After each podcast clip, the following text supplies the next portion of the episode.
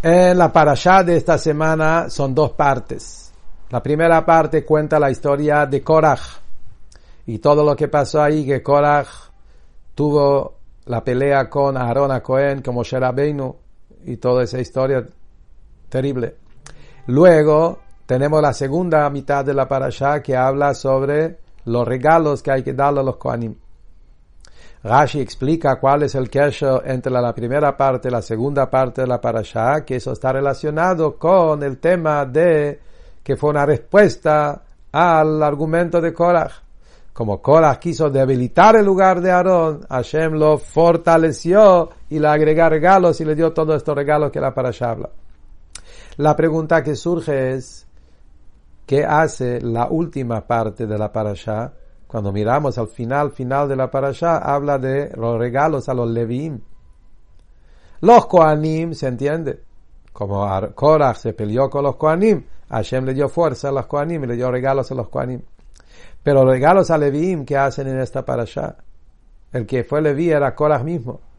Acá no hubo ningún problema con los Levim. El problema fue con los Koanim.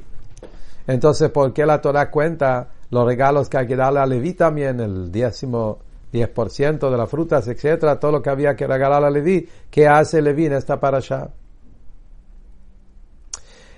Otra pregunta que surge en todo este tema, cuando leemos esta parasha, todos los regalos que hay que darle a los Kohanim y los la Torah enfatiza el porcentaje. No hay que dar todo. Hay que dar 10%, hay que dar 20%, hay que dar uno de 40, uno de 50, uno de 60. Hay muchos números cuánto hay que regalar en cada cosa, de la comida, de la carne, de los frutos, de la ropa, de la lana, las cosas que hay que regalar. Una parte, ¿por qué no todo? Si uno quiere dar todo, ¿por qué no? Y la halajá dice que no hay que dar todo. Hay que quedarse con una parte uno y una parte regalar. ¿Cuál es el sentido? ¿Cuál es el motivo de esa halajá? Para entender eso, y también lo que queremos entender hoy es qué tiene que ver la historia de Korach con 3 de Tammuz, el día que el rebe anterior, Rebe Rayach, se liberó de la cárcel y se fue al exilio, que fue 3 de Tammuz. ¿Cuál es el kesher de esa historia, ese milagro, con la parashá de la semana? Como sabemos que todos los parashiot están relacionados con la época cuando cae esa parashá. El punto en general, lo que estudiamos acá en esta sijá maravillosa es entender el sentido de los regalos que estamos dando a los Koanim como respuesta a la queja de Korach. Lo que pasó con Korach es que Korach quiso separar entre lo superior y lo inferior. Korach quiso no solo separar, Korach quiso exterminar lo material que haya solo superior.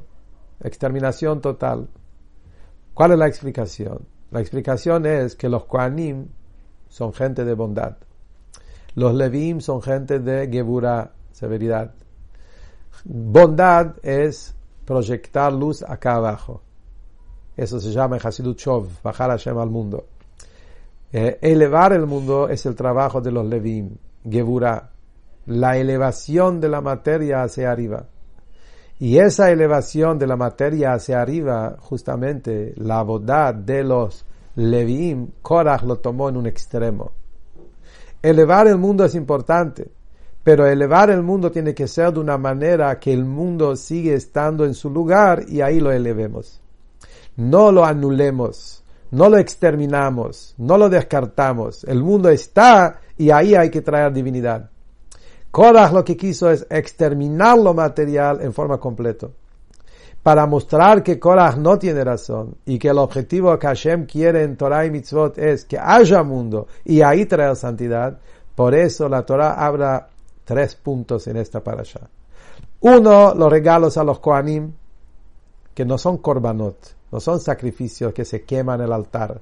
No, los regalos al Kohanim era comida que el Kohen lo llevaba a su casa y lo comía, disfrutaba, justamente para mostrar que dentro de la materia, en la vida cotidiana, trae santidad. Más todavía es los Levim. Los regalos a los Levim no tenían ni santidad, porque sabido la diferencia alágica, que los regalos a los Kohanim tienen santidad. Los regalos de las Levim no tienen santidad. Es común. Frutas nada más no se puede usarlo, hacer con eso cualquier cosa. No tiene ninguna reglas como Trumá, como Konim tenían.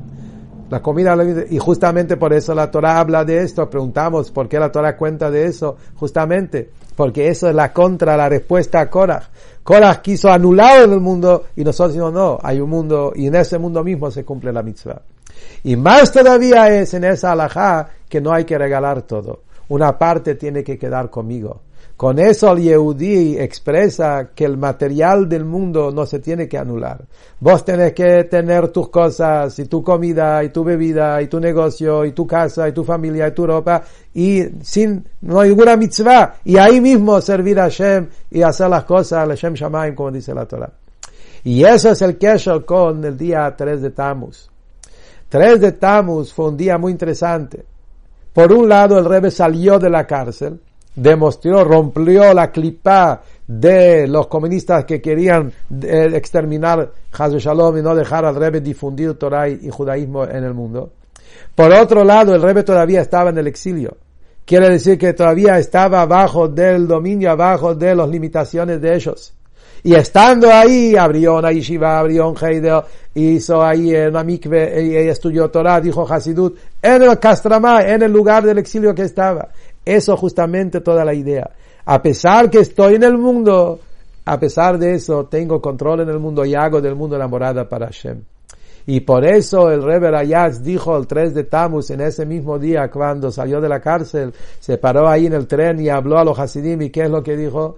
Pedimos de Akadosh Baruj que esté con nosotros como estaba con nuestros padres, que no nos abandone, que no nos deje, que no nos rechace. Como Rebbe explica con forma maravillosa que lo que Rebbe quiso decir es que quiero que todos los Yehudim, también un Yehudí que está en la situación más baja, el Yehudí que está abandonado está en lo, más distanciado de Hashem, pero es un Yehudí y tiene Neshama y él también se liberó de la cárcel, igual como el Rebbe, porque el día, como Rebbe Rayatz escribió en la carta, que en ese día no solo yo me liberé de la cárcel, cada Yehudí se liberó de su propio cárcel, porque demostró que todo el mundo es un lugar para Hashem y tenemos que hacer de este todo el mundo una morada para Kadosh Baruch.